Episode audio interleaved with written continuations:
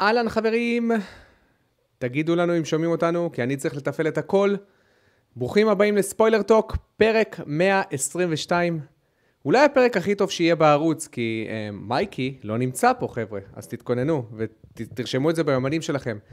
פרק 122 הולך להיות הפרק הכי טוב. זה כבר ב-50%. מה זה? אני אומר, זה כבר משפר ב-50% את השידור. לחלוטין. זה שמייקי לא פה, אני חושב, זה רק תורם לנו. אנחנו לא צריכים לשמוע את הקול המעייף שלו, ואת הקול הצרוד והגרייטינג, אתה מבין? Mm-hmm. חבר'ה, ניב נמצא איתנו, בפעם השנייה. ניב, מה קורה, אחי? פעם השנייה. מה שלומך? רגע. קח את הזמן, אני כן? מעולה. אוקיי, אוקיי. לא, אני מנסה לראות בדיסקורד, אבל אני פשוט לא רואה את ה... אותך, כאילו, אני לא רואה את המצלמה שלך דולקת. אבל אה, באמת? אני רואה שהכל סבבה. אה, נכון, אתה צודק. טוב, לא נורא, אז מקסימום אתה תשמע אותי. אתה רואה, זה, זה למשל מסוג הפעמים שאנחנו צריכים את מייקי. עכשיו סבבה? או, סבבה, כן, כן. יופי. טוב, חברים, אנחנו מנסים לתפעל את זה מהדיסקורד. בואו נעשה פתיח לחדשים. למי שלא מכיר, אנחנו פודקאסט שמדבר על גיימינג ועל מה שבא לנו. אנחנו כבר 122 פרקים, יש לנו קישור למטה לפטריון שלנו, למי שמעוניין אה, לתרום לנו כמה שקלים לחודש. תודה רבה רבה רבה לתורמים היקרים שלנו. ויש לנו גם קישור למטה לקהילת הדיסקורד המדהימה שלנו, שהיא כבר מתקרבת בצעדי ענק ל-400 אנשים מטורפים. אה, חבר'ה, קודם כל תגידו לנו איך אנחנו נשמעים. פופרו, כן, באסה שמייקי לא נמצא. אגב, מי שנמצא בצ'אט, חבר'ה, תודה שהצטרפתם אלינו היום. אה, פיזמוס, פיני, אחי, אה, ת, תגידו לנו רק איך אנחנו נשמעים. מרקריס, אתם, אתם יותר המנהלים, המתפעלים של הערוץ, אז אנחנו סומכים עליכם. אז תרשמו לנו אם הכל סבבה. ו... ו... רואים אותי פעמיים? אה, וואי, נכון. oh my god, איזה יופי, רואים אותי. קודם כל, זה, זה טוב. זה אמור להיות טוב לערוץ. עוד פעם. לא, אבל זה דורס אותי, אז אתה מבין? אוי. לא, אני לא מאמין. טוב, חבר'ה, אתם עכשיו הולכים לראות בשידור חי איך אני מתקן את זה. עכשיו אני מבין, ניב, שאני ניסיתי לי... הנה, הנה ניב, חבר'ה. לא שזה כזה מעניין, כן? זה כולה ניב. למרות שהוא יותר חתיך ממני, בוא נגיד את האמת. לא, זה הנה. פחות העניין של לראות אותי ויותר העניין של לראות אותך פעמיים. זה... זה בכלל זוועה. זה... כן. אחת, שתיים. אני אגיד לך למה, כי המצלמה שלי לא פעלה, אז זה תפס רק אותך. אבל עכשיו זה בסדר גמור. טוב. או, עכשיו סבבה. כן, יאללה, בוא נראה רגע. עכשיו אני מאבד את זה, אני לא יודע מי אני. טוב, חבר'ה, אנחנו נשמעים בסדר? חוץ מזה? שומעים טוב, אני מרקיס אומר, יאללה. אותך פעמיים. רגע. מה? לא, אתה רואה את זה בדיליי, זה בסדר. כן, כן, אני רואה את זה בדיליי. אוקיי, סבבה. מעולה. טוב, חבר'ה, הגענו ל-2,000 מנויים. אנחנו כבר על 2015. הגענו ל-2000? פסיכי. אחי, זה פסיכי. הגענו ל-2,000, בחיים לא חשבתי שנעבור את ה-100. אז זה שהגענו ל-2,000 זה פי 20 יותר, שזה מטורף. המון תודה לכם, חבר'ה, זה מדהים. אנחנו, אנחנו תוכן מאוד הארדקורי. אנחנו לא פונים למכנה המשותף הכי נמוך, ועם זאת, מצאנו 2,000 אנשים מספיק איכותיים שרוצים לדבר על התעשייה ב- באופן יותר מעמיק. המון תודה, חבר'ה. אנשים גם אה, שמגיעים פשוט כל שבוע. זה, זה, זה, כן. זה, זה, זה, זה זה אנשים... לא עכשיו אה, איזה עשר אלף אה, עוקבים, ומתוכם רק איזה 300. זה קהל שהוא יותר נאמן, לדעתי. אני חושב שאנחנו מושכים קהל שהוא יותר נאמן. בגלל שהתוכן שלנו יותר עמוק, והוא דורש ממך, אתה יודע, יותר להקשיב במשך חצי שעה, שעה, ולהתעמק בתוך התוכן, ולא לדפדף, כמו בטיק טוק, לאיזה כמה שניות, ולראות איזה, את הלהיט הבא. אז תודה רבה, חבר'ה, ולכבוד זה, לרגל זאת, אנחנו הולכים לעשות תחרות מטורפת, אבל התחרות תהיה בחודש הבא, לא בחודש הזה. הפרסים יהיו בשווי אלף שקלים, תקשיבו טוב, אלף שקלים ועשרה זוכים. אנחנו הולכים לבנות לכם 50 שאלות מטורפות, סופר ארטקוריות, שאני חושב שהם אפילו יאתגרו אותך, שמואל. אז תתכונן. אה, אז אה, אלף פרסים, אה, סליחה, אלף שקלים, עשרה זוכים, כמובן שנודיע לכם בהמשך. שוב פעם, חבר'ה, המון תודה. זה בזכותכם, זה בזכות התורמים המדהימים שלנו בפטריון, שאם אייקי היה פה, אז זה היה רשום למטה, אבל מאחר והוא לא פה, אז לא היה לי, לא היה לי את הרקע שלו. ובואו נתחיל. ניב, רגע, לפני כן, לפני כן, מי שרוצה להשאיר שאלה, זה הזמן. כי אין לנו, על, אין לנו הרבה על מה לדבר עליו השבוע. לא היו יותר מדי התפתחויות, גם מחרתיים הולך להיות השידור של The Game Awards, אז אני חושב ששם אחרי זה יצוצו כל החדשות. אז uh, מי שרוצה, תשאירו לנו למטה שאלות, שטרודל לימיטד אדישן ולשאול את השאלה. ויאללה, בואו נתחיל עם מה ששיחקנו השבוע. ניב, בוא נתחיל איתך, ולא עם מייקי, נתחיל איתך הפעם. כן, לא, לא, לא נקרא למייקי? לא, נראה אוקיי. לי שלא. האמת שאני שיחקתי די הרבה. אה, ג'ינג, עשיתי ג'אנג, juggling, juggling? juggling. כן, כמו שאתה עושה- עם. בנות, זה יתזכר אותך. כן, כן. בין, בין לא לצאת לבין לא לצאת. באמת ה... למה אתה לא. יוצא, אחי? יש לך פוטנציאל עצום. לא, סתם. האמת. שבכללי בשבוע, שבועיים האחרונים, אני, אני לא יודע אם אני, אני כנראה עם איזה חיידק בבטן, אני לא לגמרי סגור על זה. Mm. אה, אני צריך לראות. אה, כפי שאתה אה, הערכת, אה, אתה, אתה מבין שקורה בשבוע שם שעבר. משהו, לפי, הספוילר טוב. אתה גועל נפש של אה, בן אדם. כן. אל תתייחס לרעש ש- שאתה שומע אני חושב כרגע. שאני נרקב מבפנים. מה קורה שם? מה קורה בחדר שלך? אני פשוט, אה, לתפעל, אני ולתפעל דברים, זה לא בדיוק הולך, כן? פתאום אני מתגעגע אוקיי. למייקי. כן, כן, אה, רק ברגעים אה, טכניים. שתדע לך שכמעט כל הייטקיסט, סלאש, סלאש סוכן ביטוח, סובל מהדברים האלה בבטן. כי אנחנו תמיד אוכלים בחוץ. כי יש לנו את הטנביס? או את הסיבוס. השבוע, כאילו כבר, כבר המצב טיפה השתפר, ואז אמרתי, אוקיי, זה, זה זמן מעולה להתחיל עכשיו שבוע וחצי של רק להזמין. וזהו, ו... וזה חזר. וזה זה פשוט כאילו, הכל חזר כאילו. oh my god.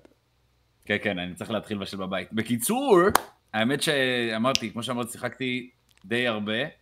אמ, זה לא אומר שהיה לי הרבה זמן, זה פשוט אומר ש Callisto Protocol, holy hell! האמת שדי אה, כאילו, אה, די משך אותי לחזור ו- ולשחק בו כל פעם. אה, זה, אתה עכשיו נותן לנו איזה סרטון שהקהל שלנו יוכל לראות? אתה טוב, אני לא רואה. אתה מכיר אותי. מה, אתה לא רואה ב- אני- אתה לא רואה ביוטיוב כי זה ב delay. אבל אני כבר כן, אבל הפעלתי את זה. קיים, אתה אומר. אוקיי, אוקיי, אוקיי, סבבה. כן. אז בוא, בוא, בוא, אני- רגע, בוא, בוא, בוא, בוא. אני, אני גם שיחקתי שעה וחצי בקל- ב Callisto Protocol, Protocol. אנחנו גם הולכים לעשות לכם ביקורת משותפת שלי ושל ניב, סבבה? אני לא יודע אם אני אסיים את המשחק, אני כבר אומר, אבל אני הולך לתת עליו לפחות חמש שעות, כדי שהביקורת תהיה עם תוכן. אני רוצה שתספר לי על ההתחלה של המשחק. זאת אומרת, על השעה וחצי, שעתיים הראשונים. מה הרגשת? מה הרושם הכללי שלך? מה הפרוז? מה הקונס? שוט. אז אם אתה מדבר רק מהשעה וחצי, כאילו, הראשונים, כן, שעה וחצי, שעתיים ראשונים, בוא נגיד עד ש- עד שאתה מקבל את, ה... את האקדח. ספוילרים. עד שאתה מקבל את האקדח. טוב, אמ, אז דבר ראשון, המשחק, כאילו ויזואלית, מרשים בצורה אחרת. לא יודע, כאילו, זה, זה, זה כאילו נראה כמו משחק של הדור הנוכחי. אמ, באמת, חלק גדול מהשעה וחצי הם באמת סינימה, סינימטיים, כאילו, אתה, אתה לא מרגיש שאתה, אתה יודע, אתה רק מכיר כזה את הסביבה, אמ, גם מבחינת התנועה שלך, אתה, יש לך די הרבה קטעים של אתה זז קדימה, מהמם, כאילו אתה רק מזיז כזה את הג'ויסטיק קדימה, כן. אבל כאילו האנימציה משתנה בהתאם לסיטואציה. כן, שזה מחלת ה-Uncharted, God of War, Last of Us וכל משחק triple A היום. אני, אני, כן? חושב, אני חושב שבמשחק הזה הם לקחו את זה overboard, ממש overboard. אני, אז אני אסביר לך, אמ, יש, יש פה באמת את העניין הזה של הזחילה, משהו שגם היה ב Dead Space, אתה יודע, כאילו בגלל שאתה נמצא עכשיו ב, אה, באיזה, שם ספציפית אתה נמצא עכשיו אה, בכלא על, אה, על הירח אה, קליסטו, ואתה נמצא באמת הר- הרבה במקומות אה, צפופים, הרבה פעמים אתה כזה זוחל, אתה מצטופף כזה לעבור בין אה, כן. שני... שני שני קראקים. חסמים כאלה. סבבה, ו- עזוב.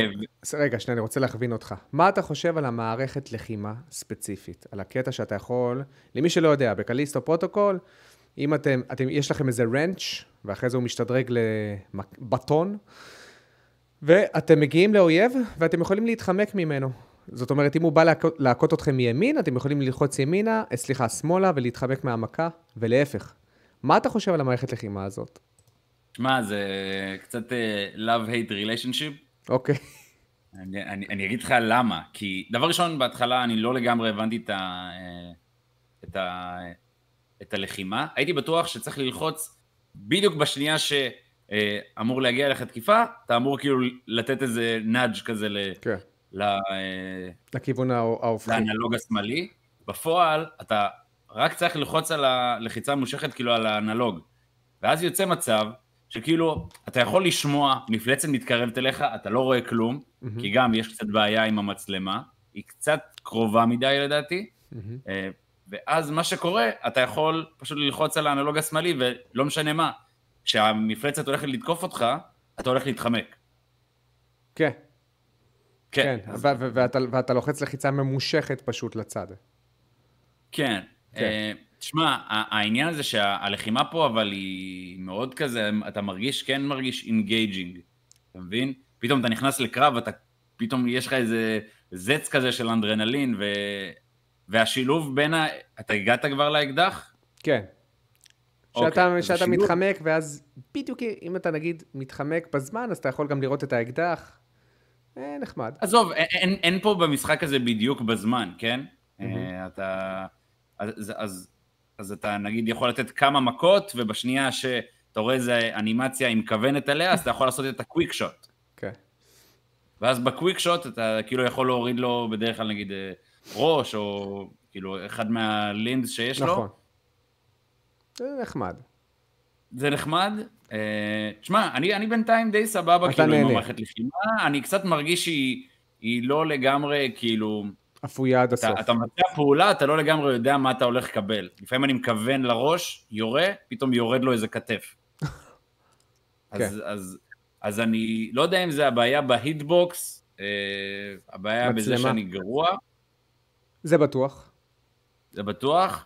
אה, ובכללי, העניין של המצלמה, המצלמה היא הרבה פעמים, במיוחד ברגעים של, בסצנות של לחימה, כן, שאתה אבל- מתחמק, מהמם. ואתה, הגוף שלך, מסתיר כאילו את האויב. אז הרבה נכון. פעמים אתה לא יודע אם האויב מגיע לך להתקפה ממושכת. נכון. כי אתה יכול לה- להתחמק, ואז להתחמק עוד פעם. בדיוק. ואם אתה מתחמק ואז האויב גם בא לתקוף אותך, אז אתה כאילו מקבל על זה מכה. ומאוד קל למות כאילו במשחק הזה.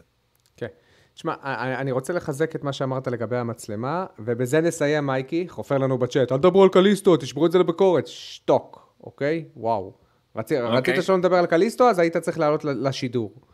וואו, וואו. איזה חופר הבן אדם הזה, באמת. הוא הוציא שיר ראפ איכותי, אני חייב להודות, ואז הוא עף. על עצמו. כן. שמע, העניין הזה שהוא עשה של סטן, זה, זה כאילו זה הכי אפיק שקיים באמת. מדהים, מדהים, מדהים. אז תקשיב, מה, מה הוא רושם פה? איזה אמברגו אתה חושב שיש? אה, אין שום אמברגו. בקיצור, אני רוצה לחזק את מה שאמרת לגבי המצלמה. אני חושב שהמצלמה, יש פה כאילו סתירה, כי המצלמה לפעמים יכולה לשנות לך את הכיוון של האנלוג, שלחצת. זאת אומרת, אם אתה רוצה להתחמק, אבל פתאום המצלמה מסתובבת לך קצת, אז הוא לא עושה register להתחמקות. כי כאילו הוא לא קלט את הזווית של האויב שעמד מול המצלמה. אתה מבין מה אני אומר? כאילו, אני ה- מנסה ל- להבין אם אני כאילו, מסכים, כי... כאילו האוג... למשל האויב עומד מולך. אחלה, הכל טוב ויפה. פתאום המצלמה קצת מסתובבת לצד, ואז, ואז בגלל שהיא מסתובבת לצד, הוא נכנס ל mode החדש של הליכה, לא של לחימה מול אויב. הוא לא ננעל עכשיו על האויב בקטע של לחימה ומתחמק לך. אז אם, אני- המס... אם המצלמה קצת מסתובבת, פתאום אתה בא ללחוץ על התחמקות, הוא לא מתחמק, הוא לא עושה לזה register, כי כאילו המצלמה לא עשתה lock on אוטו... אוטומטי על האויב. ככה אני הרגשתי בהתחלה. אני יודע, רגע. שמואל גם כתב לנו משהו בתגובות. בסדר, מה אתה מקשיב לשמואל? שמואל לא מעניין כלום. שמואל, "אה, משחק מדהים, המערכת לחימה מעולה. בוא נראה מה הוא אומר. אני יודע שאתם רק שעה בפנים, אבל אני מסכים עם מייקי, חכו לביקורת אני- המלאה לפני שאתם אומרים משהו על המשחק. בסדר, אנחנו מדברים רק על ההתחלה, שמואל, אל תדאג, יכול להיות שהדעה שלי... אני שמונה שעות בפנים אה, בערך, אה, משהו כזה. כן, כן, לא, לא, אבל הם רוצים שגם... מייקי גם רוצה שנשמור את הרשמים לביקורת. אני רק רוצה להגיד, אני, אני מסכים, אני רק רוצה להגיד משהו אחד. אה, כאילו, יא. אני מסכים איתך לגבי... איה. מה? לא, אתה משתיק אותי, דבר. אה, סליחה, סתום. אוקיי. אוקיי. מה שבאתי להגיד, אה, דבר אחרון, ב, ב, כאילו, בהקשר למה שאתה אמרת, אוקיי. אה, יש את הבעייתיות הזאת במשחקים שכאילו, השליטה פתאום הופכת להיות כאילו תלוי סיטואציה, מהמם. אז אתה לא תמיד יודע כאילו איך ה... שוב, אתה לא יודע באמת איך- איך הדמות שלך הולכת אה, להגיב, כי אתה כאילו נכנס למוד של קרב, ופתאום האנלוג, כאילו האנלוג השמאלי שלך הוא בעצם משומש להתחמקות. כמו שאתה אומר, אם אתה טיפה מתחמק, או במצלמה לא בדיוק באותה צורה, אז אתה, אתה כאילו אמור לקבל, אתה מקבל מכה. כן. בפועל, לי זה הרגיש דווקא שהשליטה הייתה כאילו, במיוחד במובן הזה, היא די סלחנית, מהמם. כי אני פשוט מצא את עצמי באמת, הרבה פעמים פשוט לוחץ על האנלוג, ספאם. מחכה שיתקיפו אותי, ואז אני כאילו בתוך הסצנה של הלחימה. כן. אתה מבין? אוקיי, מגניב, טוב. אני חייב להגיד שהורדתי את הרמת קושי. התחלתי בנורמל, נפסלתי איזה ארבע או חמש פעמים בקטע שבאים אליך ארבע זומבים מכל כיוון. עכשיו נפסלתי, נפסלתי כולה ארבע פעמים, לא נורא, אבל אני פתאום אהה. רואה שאני צריך לחכות לאנימציות מוות, כי הם רוצים להתלהב. המ- המפתחים רוצים להתלהב על האנימציות שהם עשו, על איך שהם מפרקים לך את הלסת, או שמפרקים לך את הראש, או שאוכלים לך את הראש. אמרתי, די, חבר'ה, חבר'ה, תפסיקו להסניף את הנוט שלכם. די, תנו לי לעבור הלאה ל- ל- לניסיון הבא. אתה ש- לא יכול לראות את זה כמנגנון ענישה כזה? לא, אחי, אני, לא, לא כי אתה מתחיל מהם. אתה לא מתחיל הרבה מאחור, אתה מבין? אני לא רואה את זה כ... ו- וגם, זה לא כמו, למשל, דארק סולס, שאתה יכול לחזור אחורה, לעשות פארמינג, או למצוא, למצוא, אה, אתה יודע, פושנים חדשים, לחזק את עצמך, זה, זה לא כזה פתוח. זה מאוד ליניארי, אתה בתוך תעלה. אתה לא יכול עכשיו לחזור אחורה ול, ולחשב מסלול מחדש, יותר מדי. אז נפסלתי ארבע פעמים, וכל פעם הם מתלהבים מהאנימציה, שעוד פעם, האנימציות מדהימות, אבל די, חלאס, אין לי כוח. אני בן אדם שאוהב להתנסות במשחק שלו. אני אוהב לשחק את המשחקים שלי כאילו הם QA. כאילו אני בודק את הגבולות של המשחק, ואני אומר לעצמי, הסנדבוקס.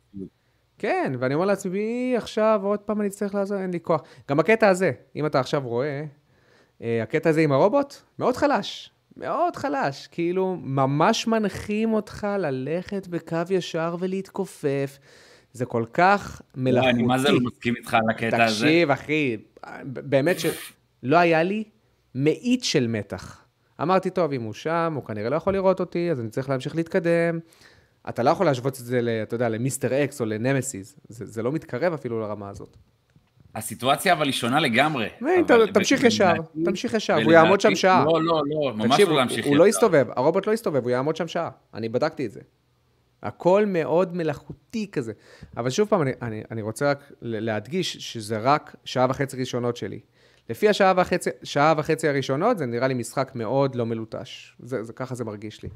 וזהו. תשמע, יש פה את העניין הזה של באמת אה, חוסר ליטוש, גם בלחימה, אבל לדעתי הלחימה עושה, היא, היא כאילו מכניסה אותך למוד המתאים בכל קרב. זה, זה מאוד מזכיר לי כאילו ששיחקתי ב... כאילו הלחימה, אני יכול מאוד להקביל אותה קצת להלבלייד, אוקיי. אתה מבין? מהמם. שאתה, שכל קרב, פתאום אתה, יש לך איזה זד של אנדרנלין, כאילו, אתה, אתה מרגיש פתאום לחץ שלא יאגפו אותך, ואז פתאום אתה, כאילו, אתה יודע שזה כאילו הלחימה די אבודה, אתה כאילו נותן ספרינט לאויב כדי לסיים אותו כמה שיותר מהר, כאילו עם מילי, כאילו כן. עם אה, מילי עתק. מילי אטק. אה, אני מאוד אוהב את ה... כאילו, אני- אוהב הרבה דברים בלחימה, אני, המכלול שלה כן. הוא די סבבה. במיוחד שאתה משתדרג בהמשך, ואז אתה יכול לגוון אותה, לגוון אותה יותר. זה... ממש קצת. אה, ממש קצת? זה לא טוב. כאילו, תשמע, זה- אין פה איזה גיוון, גם אתה לא, אתה, במשחק הזה אתה לא צריך שיביאו לך יותר מדי גיוון. אוקיי. מה, היית עכשיו, אה, לא, לא היית רוצה לקבל יותר מדי יכולות, אה, כי זה כבר הופך להיות כאילו יותר מדי gamey. סבבה. אוקיי, טוב, בואו נשאיר את זה לביקורת, ובזה יש אנחנו לי הרבה חותמים. דברים האמת להגיד על. זה, אבל סבבה. בוא תדבר איתי על Quantum Break. Quantum Break. משחק מבית רמדי. משחק השני יצא אחרי... כן, יודעים, אל תציג אותו, מה אתה חושב עליו? מה אני חושב עליו? אה, כמה שעות אני אתה? מאוד נהנה, אני מאוד נהנה. אה, אתה... בוא נגיד שאתה בשלב מסוים במשחק, אתה הופך להיות הכי OP שקיים. כאילו, כל המכניקת השוטינג היא, היא לא כזאת מדהימה במשחק, אבל ביחד עם השילוב של הכוחות של הזמן, זה פשוט הופך להיות כאילו sandbox מטורף. מגניב. כאילו, יכול לנסות מלא דברים. זה כיף. אה, כן, זה כיף. גם אתה לא מרגיש שהמשחק הוא חד-ממדי, אתה ממש לא חייב כאילו ללכת בצורה מסוימת. אם נגיד היית אומר לי, כאילו, ב-The Last of Us 2, אתה יכול לבחור או להתחמק, אה, כאילו, או לבוא בצורה כאילו שהיא stealth, או שלבוא כאילו מכיוון מסוים ולהתחיל את הסיטואציה. פה אמנם הסטלף לא עובד בצורה כל כך טובה, אבל המכניקת לחימה היא באמת מאפשרת לך חופש כאילו מוחלט. אני מרגיש שאני עושה את כל הטעויות האפשריות, ו- ו- ועדיין, כאילו, בגלל שיש לך כל כך הרבה כוחות, אתה... המשחק מאפשר לך כאילו לזרום עם, ה- עם, ה- עם הטעויות שלך ולהמשיך בסיטואציה. אה, ועוד משהו שאני מאוד אוהב, זה אוקיי. העלילה. אה, אני לא יודע אם אתה מכיר, יש, יש סוג של מיני סיריס כזה בין כן. פרקים. וממש צילמו איזה אה, סוג של סדרה, כל פעם בין פרקים יש איזה חצי שעה, חצי שעה שאתה יכול לבחור אם לראות את הפרק, והתסריט כתוב טוב. כאילו, יפ. אתה ממש נהנה לראות את זה, אני...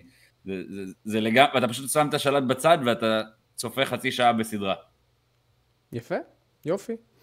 קליסטו, טוב, לא נדבר על קליסטו פרוטוקול עוד יותר, כן. אבל, אבל כרגע אתה ממש נהנה מזה. אני חייב להגיד גם שהמשחק נראה ממש כיף לעיניים, כי הוא מאוד צבעוני, למרות שהוא אה, מציאותי. אתה שם לב? הם משתמשים פה בגוון, פלטה צבעים מאוד צבעונית, מאוד מנוגדת לעצמה. יש פה לבן שהוא מובהק, אתה מבין? ואדום שהוא, שהוא בול... אתה, אתה רואה את זה? אתה רואה את מה שאני רואה? קונטרולי קצת. סליחה?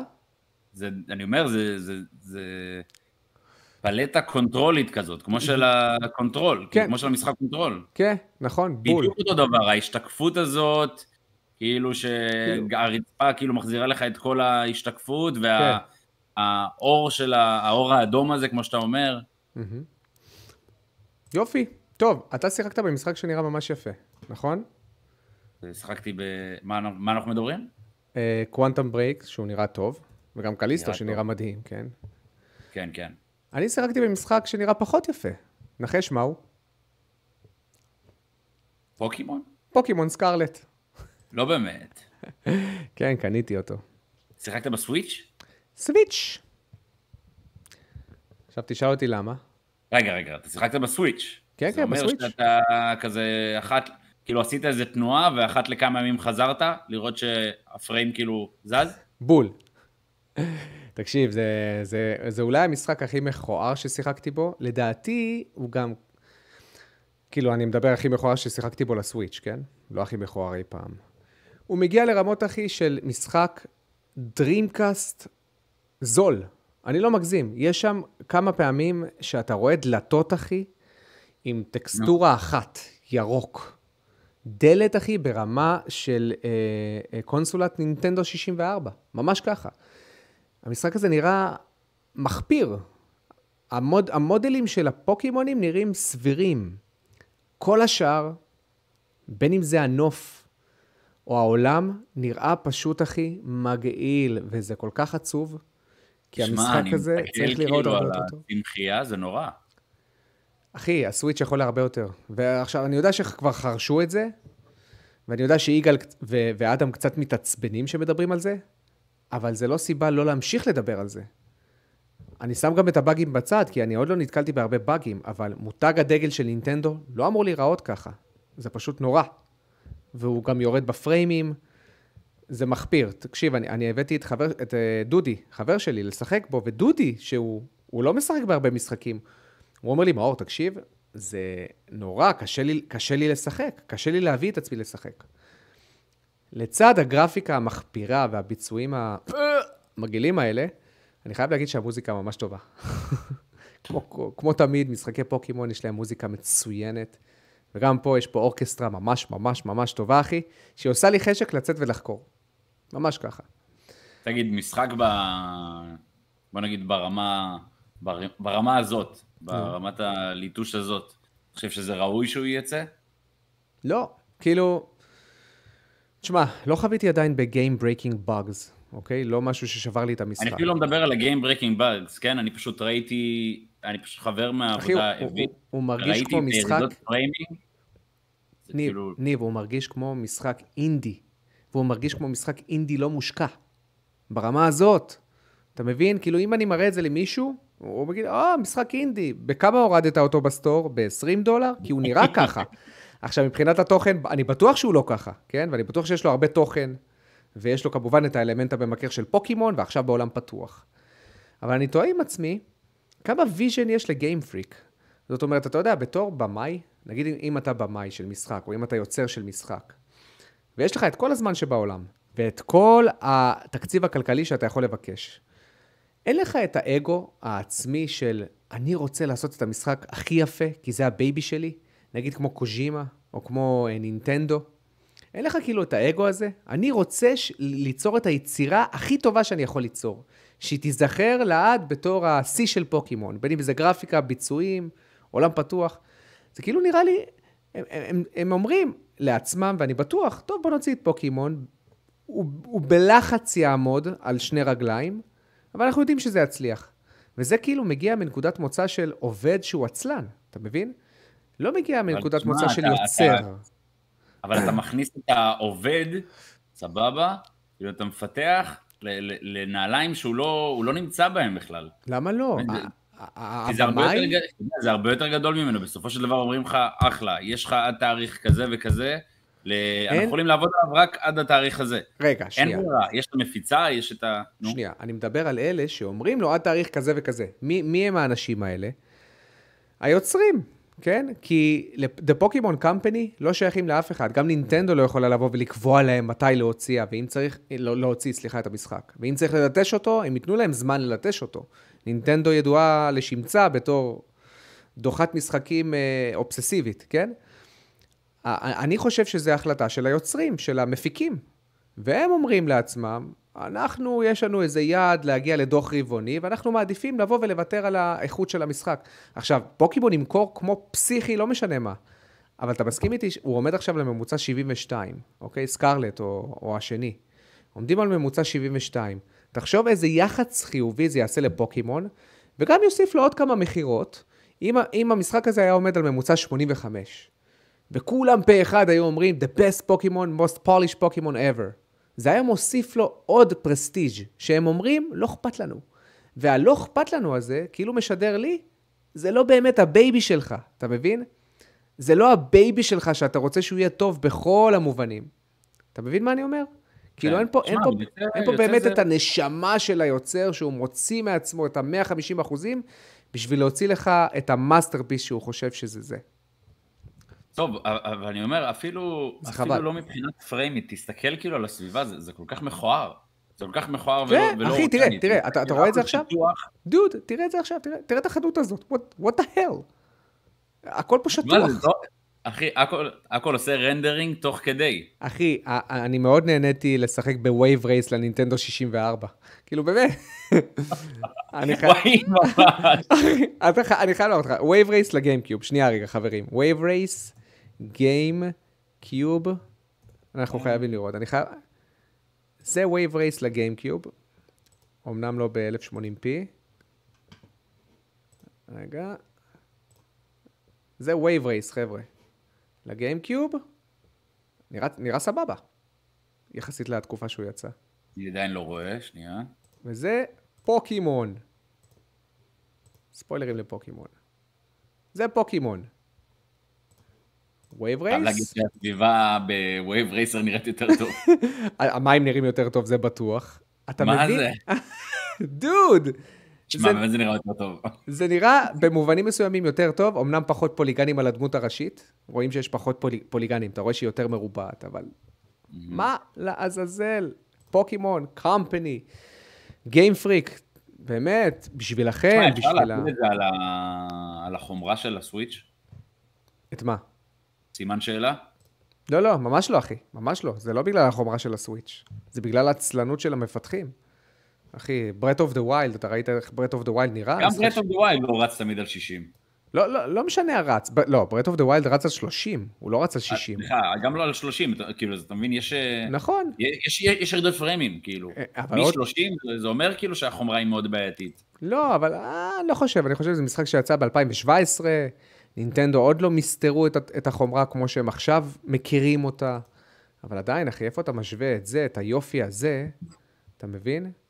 כן. לפוקימון, זה... דברים שונים תשמע, אולי זה גם הבעיה של הציפייה הזאת, שאנחנו נקבל משחק פוקימון כל שנה. מבין? כן, אני, אני מבין. אני לא חושב שהמכירות שלהם ירדו. לדעתי זה רק יעזור להם להוסיף עוד איזה מיליון שתיים. או אתה יודע, אנשים סקפטיים וציניים כמו מייקי, גם להביא אותם לפולד, שגם ישחקו בפוקימון. והם מפספסים את האנשים האלה. ואני גם שם בצד את המכירות. שוב פעם, אני מביא, אני מביא לשול, לשולחן הדיונים את העובדה שזה ה-baby שלך. זה אמור, אתה ככה אמור להתייחס לאחד המותגים הכי גדולים שלך. בתור ה-masterpiece שלי, ואני רוצה להשקיע בו בכל פרמטר, וזה לא קורה עם משחקי פוקימון. טוב, חברים יקרים. מה, בכללי קצת... אני לא יודע, עדיין קשה להתלהב מפוקימון, אני לא יודע אם זה באמת המשחק שבחרתי, בחרתי, התחלתי בדיימנד ופרל, לא יודע אם זה בגלל זה.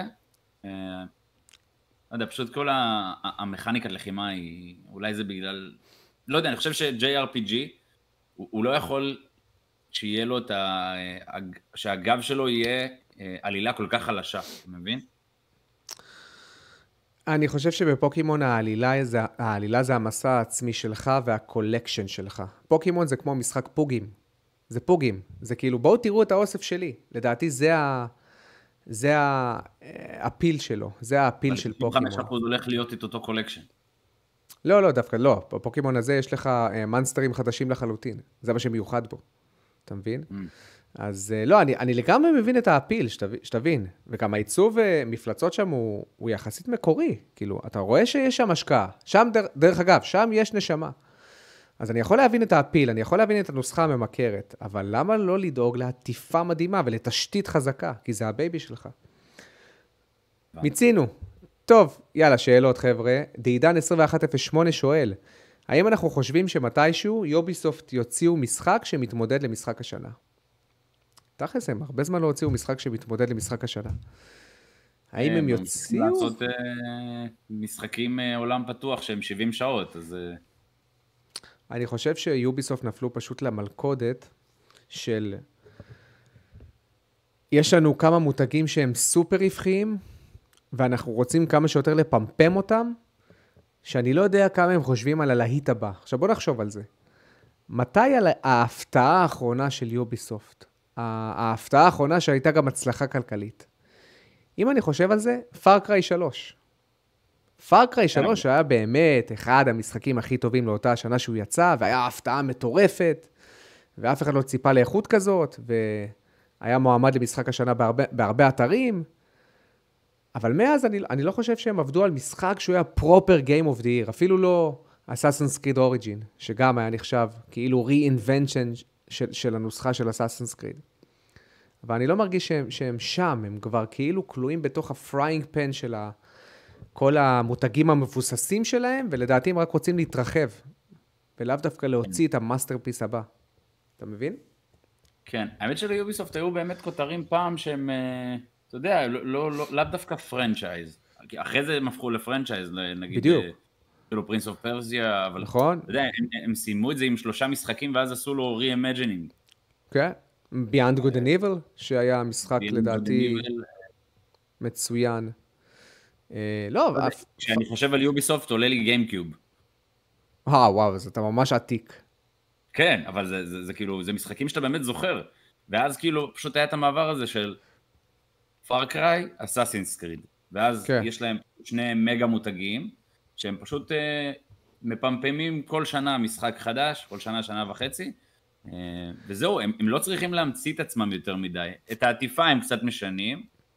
כן, לא אני, לא, אני חושב שאנחנו מזלזלים כשאנחנו אומרים שהם משנים את העטיפה, כן? עוד פעם, אני חושב שליוביסופט יש משחקים טובים. אנחנו כבר אמרנו את זה כמה פעמים בערוץ שלנו. יש להם משחקים טובים מאוד אפילו. אפילו mm-hmm. מצוינים. אה, אה, דרך אגב, אסאסנס קריט 2, אסאסנס קריט 2 היה, שיחקתי בו השנה, ולדעתי הוא היה, וואו, עם כל כך הרבה לב ונשמה, אחי, והוא חידש המון בתוך הז'אנר שהוא עבד בו.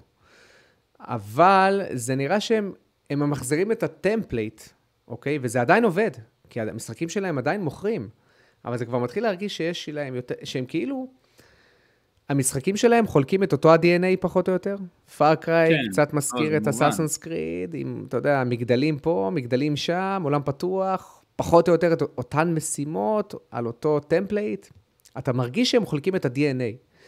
וחסר לי את חוש היזמות שהיה להם עם, עם Assassin's Creed 2. Assassin's Creed 2 באמת, אחי, ממליץ לך לשחק אותו. באמת, זהו, ממליץ. זהו, זה העניין. אני חושב ש Assassin's Creed 1, 2 ו-3 הם באמת בנויים קצת שונה מה Assassin's Creed היותר חדשים. אז כן, אני, אני שיחקתי רק בשתיים, אני לא שיחקתי באחרים יותר מדי, אבל שתיים באמת היה חוויה יוצאת דופן. זהו, אני שיחקתי בראשון ובבראדרהוד, אמ, ואני פשוט, זהו, פשוט זה מפריע לי שכל כל משחק, אני לא יכול להשקיע במשחק עכשיו, לא יודע, 15 שעות, ואז להמשיך לבא אחריו, mm-hmm. שהוא מרגיש לי פחות, שהתמה היא די זהה. עוד פעם לעלות על מגדל, אני מזהה כאילו מקבל שטח חדש, אתה מבין? כן. כאילו, זה, זה, התבנית זהה. עכשיו, עוד פעם, הסיפור שונה, ההיסטוריה שונה, הלור שונה, הקאצינים שונים לחלוטין, ואני בטוח שגם יש איזה גיימפליי מקניקס, Game within the game שהם קצת שונים, אבל אתה מרגיש שהתשתית היא אותו הדבר, כן? כאילו, כשהם מתחילים לעבוד על משחק חדש, זה מרגיש לי שכבר הבסיס שם, היסודות שם, והם כבר לא חושבים על איך להמציא יסודות חדשים. הם לא צריכים, כי המשחקים שלהם מוכרים כן. עדיין מיליונים על גבי מיליונים. אבל, אבל הרבה פעמים שת... אין, אין מה לעשות. אתה... הייתי שמח לראות uh, משחק לינארי פשוט. וואו, לגמרי, אחי.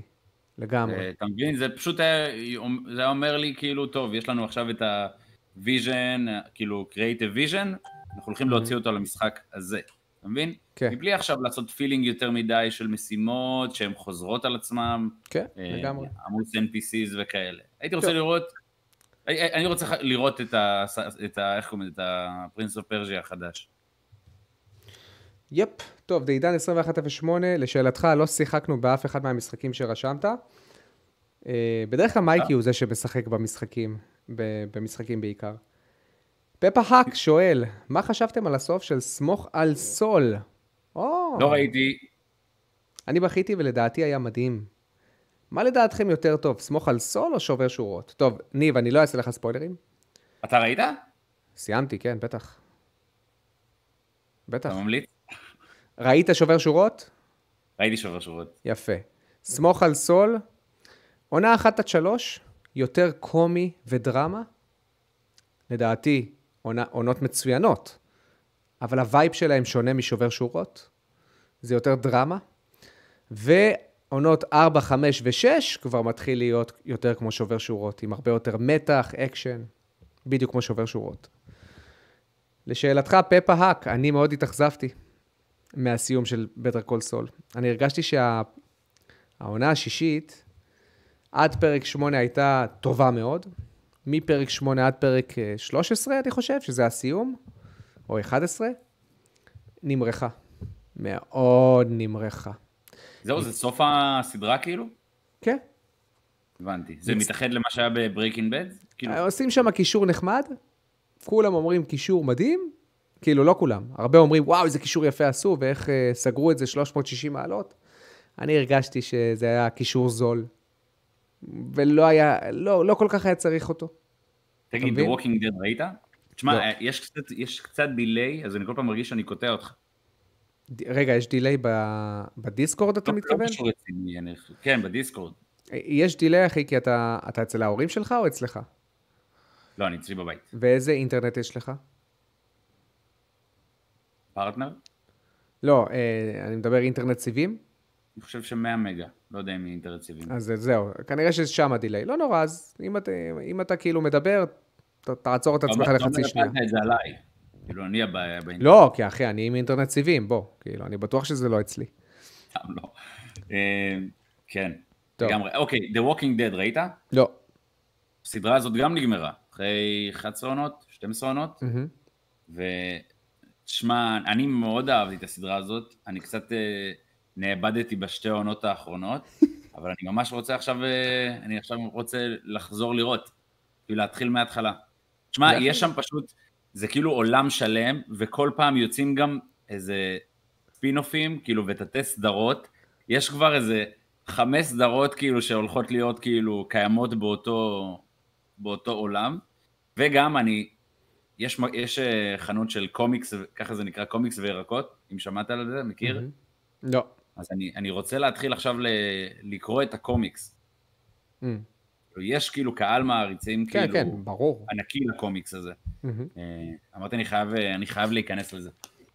מגניב. אה, מייקי שואל, למה מאור מתאמץ שנים, ואז אני שובר אותו עם סרטון אחד שעבדתי עליו חמש דקות. הוא מדבר על השיר ראפ שלי שאני פרסמתי, ואז הוא שבר אותי עם השיר ראפ שלו. אז בוא אני אגיד לך, אני מייקי. חושב שהשיר ראפ שלך יותר טוב, פשוט העניין שהוא רוכב שלך, מאור, כן. פשוט ה... כשהוא, שבגלל שזה על, על המנגינה של סטן, זה כאילו אוטו, אוטומטית מלהיב יותר. כן. לא, גם, גם, אני, אני חושב ש, שהשיר של הוא יותר הולסום, אבל אם אתה תסתכל, ה, המילים שלי הרבה יותר יצירתיות, כאילו, יש, יש לי. חריזה הרבה יותר יצירתית, אבל ה, הטמפו של מייקי ו, והמסר שלו לדעתי יות- יותר שלם. אבל לשאלתך, מייקי, מייקי תמיד חושב שאני עובד שנים על סרטון. אני מוציא סרטון אחת לחודש וחצי, אחת לחודש. מייקי מוציא כבר שלוש שנים, אם לא ארבע שנים, סרטון כל שבוע, כל שבוע, ואפילו פעמיים בשבוע, כי הוא גם עושה את הספוילר טוק. אז תבין כמה אתה היית צריך לתרגל בשביל לעקוף אותי בקצת. כמה אתה צריך לתרגל בשביל להיות קצת יותר טוב ממני. אני מוציא סרטון פעם בחודש, ככה אני מתרגל את עצמי, אתה מבין? פעם בחודש אני באמת נכנס ל- ל- לעניין. אתה שלוש שנים, שלוש שנים, שתבין כאילו את הפוטנציאל שלי, איך התקדמתי בצעדי ענק אליך. לא, אבל אתה באמת אה, עובד על סרטון הרבה זמן, כן, כן. בדרך כלל. לא, אבל מה, אתה זוכר את התקופה של מייקי, שבמשך שנה וחצי, אני חושב, הוא היה מוציא מהמם. כל שבוע אה, הסיכום שבועי ערוך, שהוא מהמם. היה עורך. אתה יודע איזה תרגול מטורף זה, אחי? לא, לא, אין ספק שמבחינת תרגול תרגול. הוא- יש לו הרבה הרבה יותר שעות. ברור, אחי, מה יש לו? אין מה לעשות, אחי, זה בסופו של דבר עניין של שעות.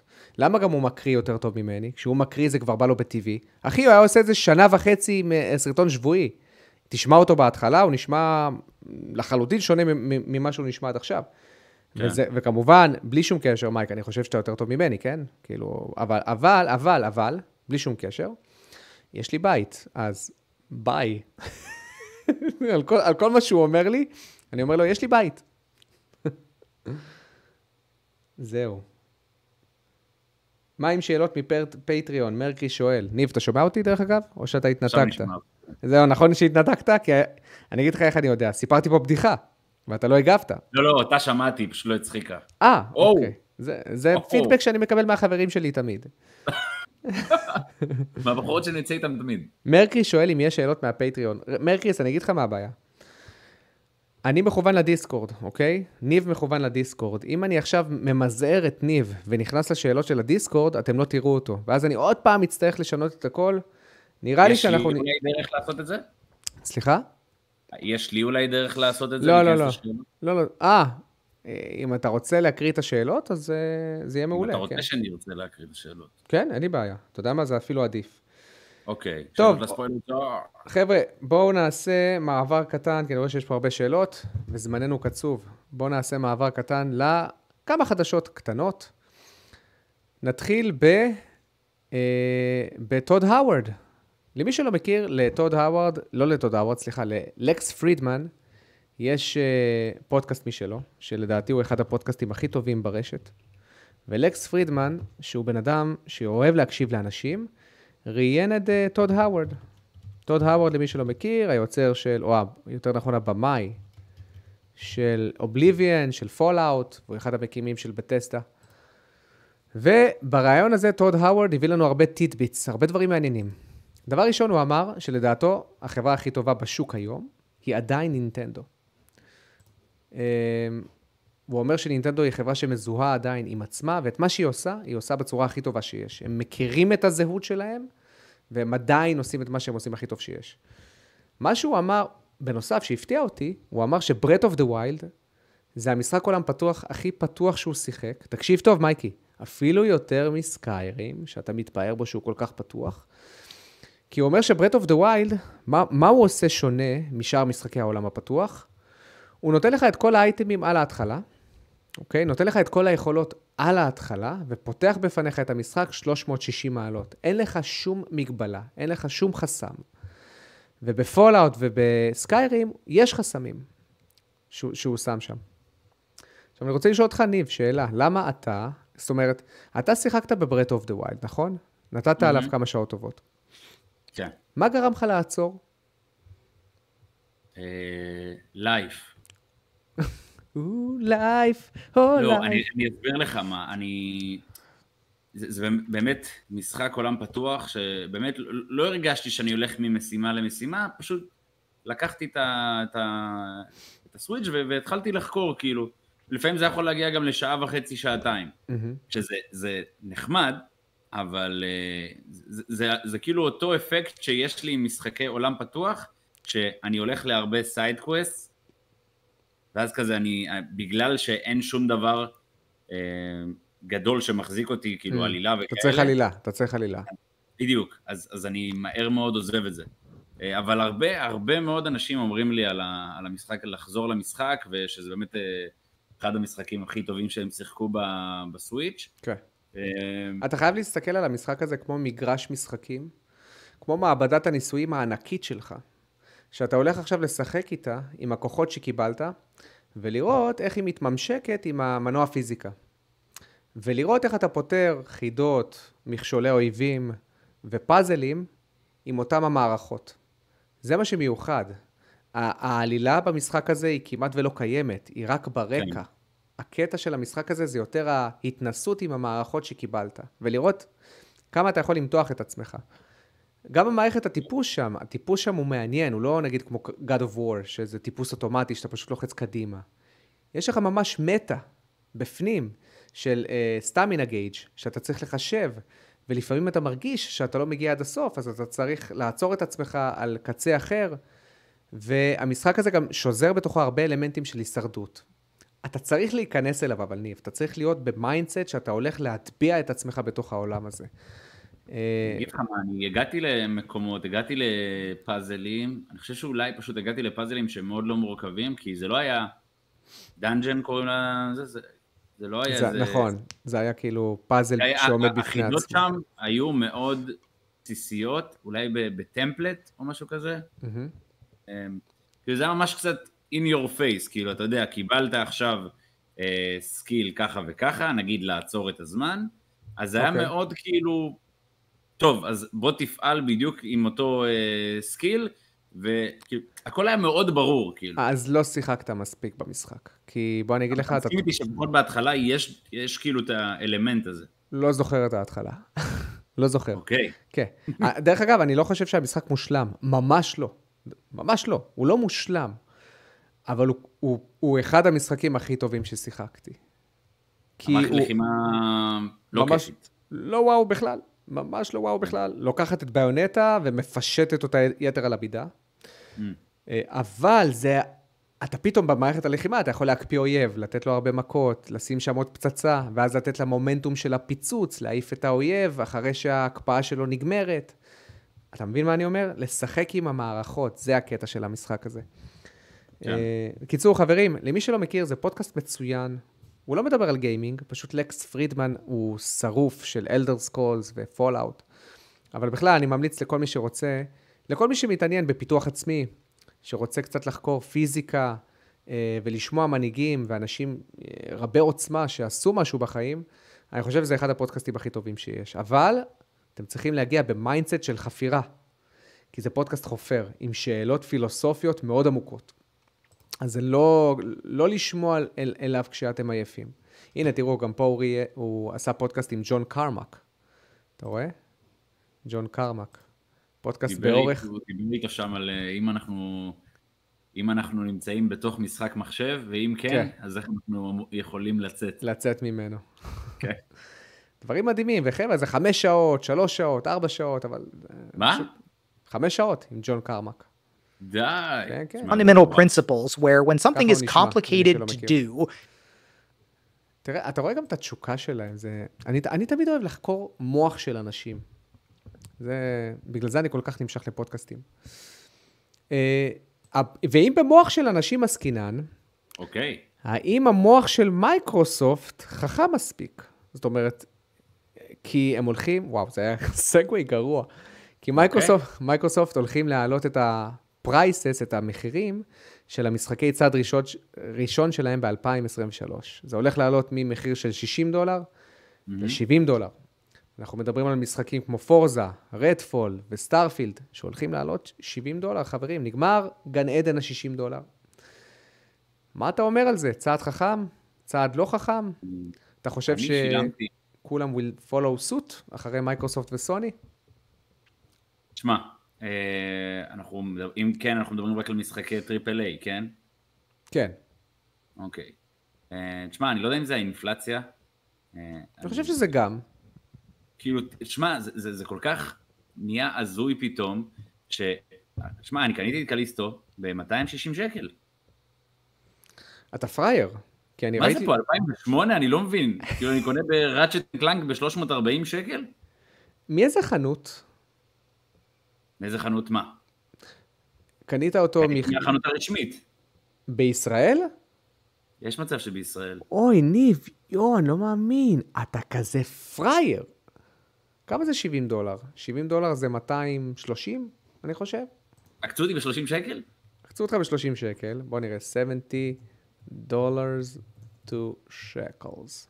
240, טוב, עקצו אותך ב-20 שקל, לא כזה נורא. אה, ב-20 שקל בסדר, אבל אחי, תבדוק שאתה לא בחנות הישראלית, מה עובר עליך? תשמע, יש לי את הגיימפאס, כמה באמת יוצא לי לקנות משחק? נכון. כאילו, המשחק הבא נכון. שהולך להיות זה... ואגב, יש מלא הנחות, יש מלא הנחות. אה, התלבטתי ממש לקנות את ה... יש bundle של Resident Evil 2 ו Resident Evil 3, שניהם כאילו רימייק. ראיתי, נכון. ואמרתי, כל פעם אומר לי, לחזור לשחק, לחזור לשחק. אז התלבטתי ממש. אה, אגב, רגע, רגע, רגע, רגע, לא דיברת בכלל על, על ה... אה, נו, על ה-DLC של Resident Evil. אוי, נכון. אוי אוי. וואו, לא, כי חיכיתי למייקי. כי מייקי רצה לדבר על זה איתי. אבל אתה יודע מה? בוא נדבר. וואו, יפה. איזה כיף. רגע, אז בוא נסיים את החדשות, ואז אני אדבר על ה-DLC, ואז נעבור לשאלות של הצ'אט, חברים, סבבה? שמע, אה... רגע, זה, רגע. לא, רגע, לפני שאני מדבר על ה-DLC של רזי, בוא נעבור רק לחדשה האחרונה שאני כן רוצה שנעבור עליה. זה לא בדיוק חדשה. ג'ף קילי. אתה יודע מי זה ג'ף קילי, נכון? רגע, אבל לא הגענו לשום מסקנה, מה אתה חושב על העניין הזה של ה-70 דולר? אני חושב שפשוט זה... לא, לא, רגע, סטופ, אתה מבלבל אותי. אתה נכנס לי בהנחיה, אתה אומר לי, אגב, לא דיברת, דרך אגב, יש לך בעיות ADD רציניות, ואני זורם עם ה-ADD הזה. יש לי ABC. ABC, סבבה. אז מה אני חושב על זה? אני חושב שזה לא כזה נורא, הכל טוב, יש אינפלציה, זה מה יש. רמת החיים ירדה, ולצד זה שעלו מחירי האוכל, עולים גם המחירים של המשחקים. אבל השכר לא עולה. השכר לא עולה באותו הקצב. השכר הממוצע עלה. הוא עלה בישראל ב-4.5 למי שלא יודע, אבל האינפלציה כבר מגיעה למעל 5 וזה שכר ממוצע, לא שכר חציוני, שזה גם שונה. כי מי שמעלה את השכר הממוצע זה אותם אנשים שמרוויחים אה, מאות אלפים, שהם מותחים את השכר למעלה, אבל השכר החציוני, אני בטוח שהוא לא עלה כמו השכר הממוצע. לא באותו אוקיי, הקצב. אוקיי, נפתח את זה שנייה. מה זאת אומרת? כי בסופו של דבר האינפלציה עכשיו, מה שהיא גורמת, לפחות בארץ, mm-hmm. זה... בכל כאילו, העולם. יש את כל העלאת ריביות, ועכשיו אנשים לא, לא יכולים כאילו באמת, אה, הרבה פעמים, אה, מה זה? תראה מה זה, שכר חציוני. תחשוב, השכר הממוצע בישראל הוא בערך 10,500, אוקיי? זה השכר הממוצע. על פניו. 10 וחצי. נכון? אני חושב, 10 וחצי. עכשיו, אתה אומר... לדעתי הוא 14. לא, לא, לא. מה אה, שבדקתי. איזה בועת הייטק אתם חיים. לא, לא, לא, לא, לא. לא חציוני. לא, אני מדבר על הממוצע. השכר הממוצע עומד על 10,551, סבבה? זה השכר הממוצע. אוקיי. Okay. מה זה אומר? לוקחים את המשכורת של כולם, כל מי שרשומים בלשכת התעסוקה, ומחשבים את הממוצע, מחלקים את זה בכולם, מחשבים את הממוצע. אבל מה השכר, מה השכר החציוני, שהוא הרבה יותר מעניין? השכר החציוני אומר לך את השכר שהבן אדם שנמצא באמצע מרוויח, לא הממוצע. כי ממוצע, חמישה אחוזים יכולים להרוויח מיליון שקל, והשאר mm-hmm. מרוויחים אלפיים, ואז על פניו הממוצע נראה גבוה. שים לב, כן. השכר החציוני, אחי, עומד על 6,044. ניב, זה אומר שיש משפחות, 50% מהמשפחות מרוויחים פר בן אדם פחות מ-6,044 ברוטו. ברוטו, אחי. נטו זה איזה 5,300. אני לא יודע איך אפשר זה לחיות פה פסיכי, יותר. נכון. אני עובר- אני עובר לפורטוגל. זה פסיכי, אחי, זה לא יאומן. ובגלל זה כשאומרים לאנשים שכר ממוצע, שכר ממוצע, זה, זה לא משתווה. כן, עשר וחצי נשמע שכר עוד יחסית אה, נורמלי, כאילו אם אתה מסתכל על שני אה, מפרנסים במשפחה. כן. אה, עשר וחצי, עשרים, זה גם לא הרבה, אחי. בוא, אם אתה גר ב- במרכז, 22 ברוטו, זה כלום. שני ילדים, אלה, שני, 22 בלו- ברוטו, שני ילדים, ואתה במרכז, אתה במינוס כל חודש. עם שני ילדים. איך אתה חי אבל אם אתה במינוס כל חודש? אתה בוודאות, לא יודע, אחי, לא, אה, הלוואות מההורים, הרבה, הרבה משפחות, אחי, תלויות, תלויות, תלויות בהורים. יש לי הרבה חברים שההורים שלהם נותנים להם כל חודש איזה אלף, אלפיים שקלים, כל חודש, אחי. או משלמים להם את המשכנתה, או את הקניות של האוכל. זה ממש נהיה קשה. כאילו קשה במדינה הזאת, לפני שאתה בונה את עצמך בכלל להקים כאילו משפחה. זה לא במדינה, תשמע, זה, אני, אני, אומרים במדינה הזאת, תשמע, לא, לא, לא, אבל רגע, רגע, מה, אתה רוצה להגיד לי שמבחינת אה, אה, עלות קיומית בארץ היא מאוד יקרה, אחי. היא מאוד יקרה ביחס למדינות כמו ארצות הברית, כמו בריטניה, כמו צרפת, או כמו שוודיה, אוקיי? לא יודע אם שוודיה, כמו יותר נכון שווייץ. אחי, מדינות שהן לא בסכנה קיומית. הן לא בסכנה קיומית, והבעיה היחידה שלהם זה, אתה יודע, לעבור את החודש, ויש להם הרבה יותר משאבים לנוכח זה שאין להם סכנה קיומית. ואם אנחנו משווים את עצמנו לאליטות שבאליטות, אז כן, ברור שרמת החיים היא יותר נמוכה, אוקיי? אבל uh, צריך... אנחנו גם הרבה יותר מפתחי תעשייה, כאילו, מבחינת אה, זה. יש לנו המון המון חברות שבאות אה, ומקימים אותם כאן אצלנו. נכון, אנחנו מאוד יזמים, ואנחנו במזרח התיכון by far הכי מתקדמים, כן? והמדינה הכי מודרנית במזרח התיכון. למרות שיש שיגידו שערב הסעודית הרבה יותר עשירה ממך, אז גם, גם שם אי אפשר להשוות את זה. הנפט. כן. שורה תחתונה, רמת חיים ירדה, בסדר? ואין מה לעשות, רמת חיים ירדה, השכר נשחק, זה גם קורה לחברות. השכר שלהם נשחק, הרבה חברות עכשיו בהפסדים של מאות מיליוני דולרים. אני יכול להבין את המעבר ל-70 דולר, אוקיי? אנשים שכחו, אבל ב-2005 עברנו ל-60 דולר, מ-50 ל-60. אז העלייה הזאת כבר קרתה בעבר. מצד שני, אני לא יודע כמה העלות פיתוח עלתה. אני לא חושב שעלות הפיתוח משחק עלתה בצורה מה, משמעותית בסופו של מהדור דבר הקודם. עכשיו יש אינפלציה, ואתה אומר שאומנם זה קצת בדיליי, אבל גם הש- השכר יעלה בהתאם. הוא לא יעלה בהתאם, הוא ממש לא מצד יעלה אחד בהתאם. אתה מסתכל, אולי באמת ההייטק שאומרים שהוא בועתי, ואז יהיה קצת כאילו ירידה ב- אה, בשכר, שקורה כבר, שקורית כבר עכשיו, אגב. נכון. אה, לבין, אה, כאילו, אם השכר באמת יישאר אותו דבר. כן. אני לא יודע. אני חושב ש... יכול להיות שעוד שנה מהיום, באמת העלות של מפתחים תעלה. כאילו, בהתאם כאילו ל- ל- לאינפלציה. כן, כן, כן, אבל עוד פעם, זה, זה, אני, לא, אני לא מדבר על העלות של המפתחים, דיברתי על העלות פיתוח משחק. זאת אומרת, דיברתי על, על? הכל באופן כללי, זמן פיתוח, production, הדברים האלה, כאילו. אני לא חושב שזה עלה, לדעתי, מהדור הקודם. אני לפחות לא רואה את הקפיצה. אני לא רואה את הקפיצה בגרפיקה. אני לא רואה את הקפיצה ב-production values שאני מצפה. להפך, אני רואה דווקא מנוע Unreal 5, שמגיע כבר עם הרבה נכסים מוכנים, עם assets כן. שהם מוכנים, אז דווקא זה אמור להקל במובן מסוים על תהליך הפיתוח של המשחק. ואני חושב שגם מפתחים התייעלו עם הזמן, בכל מה שקשור ל... לעצב מודלים. לדעתי, אני לא, אני לא מכיר, אבל לדעתי. שמע, החברה בדרך כלל לוקחת נגיד את Unreal, Unreal Engine, אז היא בונה עוד שכבה שהיא שכבה ייעודית לאותה חברה, אתה מבין? מהמם. ואז באמת הרבה יותר קל להם לעבוד, ואפילו לשחזר, לצורך העניין, יוביסופט, אוקיי. סבבה? אז אה, אם, אם הם עובדים עם Unreal, כאילו, לא, לא לגמרי סגור. אבל אה, אם כן, אז תחשוב, יש להם שכבה, לא ואז לי כל, ה. כל הפיתוחים וכל המשחקים שיוצאים, הם, ה-resources שלהם, הם יכולים להיות מאוד מאוד ממוחזרים, אתה מבין? כן. אז כאילו זה מאוד מתחבר למה שאתה אומר של זה, זה יכול לקצר זמני פיתוח. כן. משם אנחנו נגלוש רק ל... נגלוש לדבר אחד, ג'ף קילי. אומר שה-The Game Awards שהולך להיות בעוד יומיים, יהיה משמעותית יותר קצר מהקודם, שאני באופן אישי מאוד מברך על זה. יש שם הרבה פלאף, שאני שמח שהם נפטרים ממנו, והוא אומר שהולך להיות כמה הודעות מעניינות אה, ממשחקים. אני מאוד מקווה, כנראה שלא, אבל אני מאוד מקווה שאולי ייתנו איזה טיטביט על מטרואיד פריים 4. לפחות איזה מורסל, שייתנו, שייתנו לנו איזה משהו שנדע עליו. יש איזה משחק שאתה מצפה לו, איזה הפתעה שאתה חושב שיודיעו עליה? ב-The Game Awards? אז אני אגיד לך מה, יש uh, מישהו שאני עוקב אחריו ביוטיוב, קוראים לו Residence of Evil. או, מגניב. ערוץ כאילו בין הגדולים, כאילו שמדבר על אה, Resident Evil. וואלה, זה מעניין. וכן, הם קיבלו כמה חדשות, כאילו, אה, כמה ליק של מידע על, ה, על Resident Evil 9. Mm-hmm.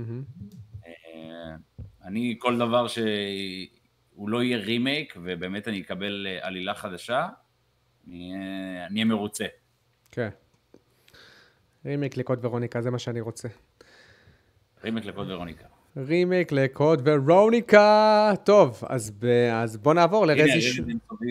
כן, נכנסתי אליו בשביל לראות. לא, עכשיו אה, נכנסתי ל-DLC של רזי 8. אמ, סיימתי אותו. מה אתה אומר ל-DLC? מה זה? סיימת אותו? סיימתי. שווה? תשמע, יש לו קטע אחד מאוד מקורי ומגניב. אני לא רוצה לעשות ספוילרים, כי זה קטע ממש מקורי. לצד זה שיש לו קטע מקורי, שאר הדברים במשחק הזה מאוד ממוצעים. אני חושב שה-DLC די מאכזב. הוא, הוא מאוד one note. זאת אומרת, אתה בתוך סיטואציה, עובר לסיטואציה אחרת. אין יותר מדי אלמנט של חקירה. והקטעים עצמם, הם ניסו לח... לעשות שם כמה קטעים מפחידים, אני לא רוצה לעשות ספוילר לאנשים, הם לא כאלה מפחידים בכלל. הם ניסו לחקות את המשחקים הקודמים במובנים מסוימים, זה לא כל כך הולך. המשחק הזה מרגיש לי מאוד... Uh, שיחקת ב-A Plague Tales of Innocence? לא, Tales of Innocence. A Plague, שכחתי את ה... את השם, את השם שלהם. ש... לא, Tales of Innocence זה הראשון. לא, לא Tales of... כן, אז אני שיחקתי בראשון, הוא מאוד מרגיש ככה. זאת אומרת, יש לך סיטואציה אחת, אין בה יותר מדי משתנים, תפתור אותה בדרך אחת מאוד ספציפית, תתקדם לסיטואציה השנייה, לשלישית ולרביעית. אבל יש שם קטע אחד שעשו, שהוא ממש מקורי. אבל, אתה, תקשיב, מה שמפריע לי ברזי, הוא, הוא הפך להיות יותר מדי אה, פנטזיה. יותר מדי פנטזיה, אחי. זה מגיע למצב כן, של כוחות. יותר מדי לאל טבעי? אה, too much, too much. עכשיו, והם מסבירים לך את זה בדרך כאילו יצירתית, שזה וירוס כאילו מאוד... מדעי? כן, שזה וירוס מאוד מפותח שנותן לך כוחות. אחלה, אבל זה יותר מדי פנטזיונרי. כשאתה מכניס אותי לסצנות של הזיות, ובתוך ההזיות אתה יכול לראות, בעצם החוקים נשברים, אין חוק. כשאתה כן. עושה הזיה, אין חוק. וזה קצת מאבד את הזהות של רזי, לטעמי. זה כבר לא רזי, זה לא מרגיש לי רזידנט איבל. אין שום מקורקעות. וזה חבל. אני, כן, אני, אני דווקא... באמת מוסיפו את העניין הזה של הזיה, זה באמת כאילו מוציא להם כל תקרת זכוכית ש... שקיימת. כן, כן, בדיוק. וזה... אתה יודע, אם מה קשה לי, מייקי אמר בביקורת שלו של רזי 8, שרזי 8 מרגיש כמו רכבת הרים. עכשיו, חלק מהסיבות לכך זה בגלל הקטע של ההזיות. אתה יכול לעשות הכל. אז זה, זה מרגיש לך כמו פארק שעשועים, שפתאום יש לך מתקן שונה ומתקן שונה, כאילו המשחק תמיד מחליף זהות. מהזיות, למפלצות, לאקשן, לחקירה, כאילו אין לו זהות אחידה, אין לו thread אחד שהוא רציף. וקשה לי עם זה, כי זה מרגיש, זה מרגיש לך כמו משחק שאין לו חזון אחיד, כמו רזי 7 לצורך העניין. תשמע, אני לא, לא לגמרי הבנתי מה אתה מתכוון לגבי הרכבת הרים, שבאמת היה... כאילו, זה, אה, אה, אה, זה, זה יותר פארק שעשועים התכוונתי, זה יותר פארק כן, שעשועים. כן, המשחק מחולק לפרקשנס מסוימים, ארבע פרקשנס נגיד, ואז בסופו של דבר כל, הם כאילו רצו לכל פרקשן שיהיה משהו אחר, משהו ייחודי. Mm-hmm, ואחד מהפרקשנים באמת כאילו נוגע ב, יותר בעל טבעי.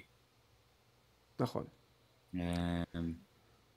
תשמע, אני, אני כן מקווה שהם יעשו איזה reset מסוים, במיוחד שעכשיו השבע, הסאגה של 7-8 נגמרה. Mm-hmm. הייתי רוצה לחזור יותר לחבורה...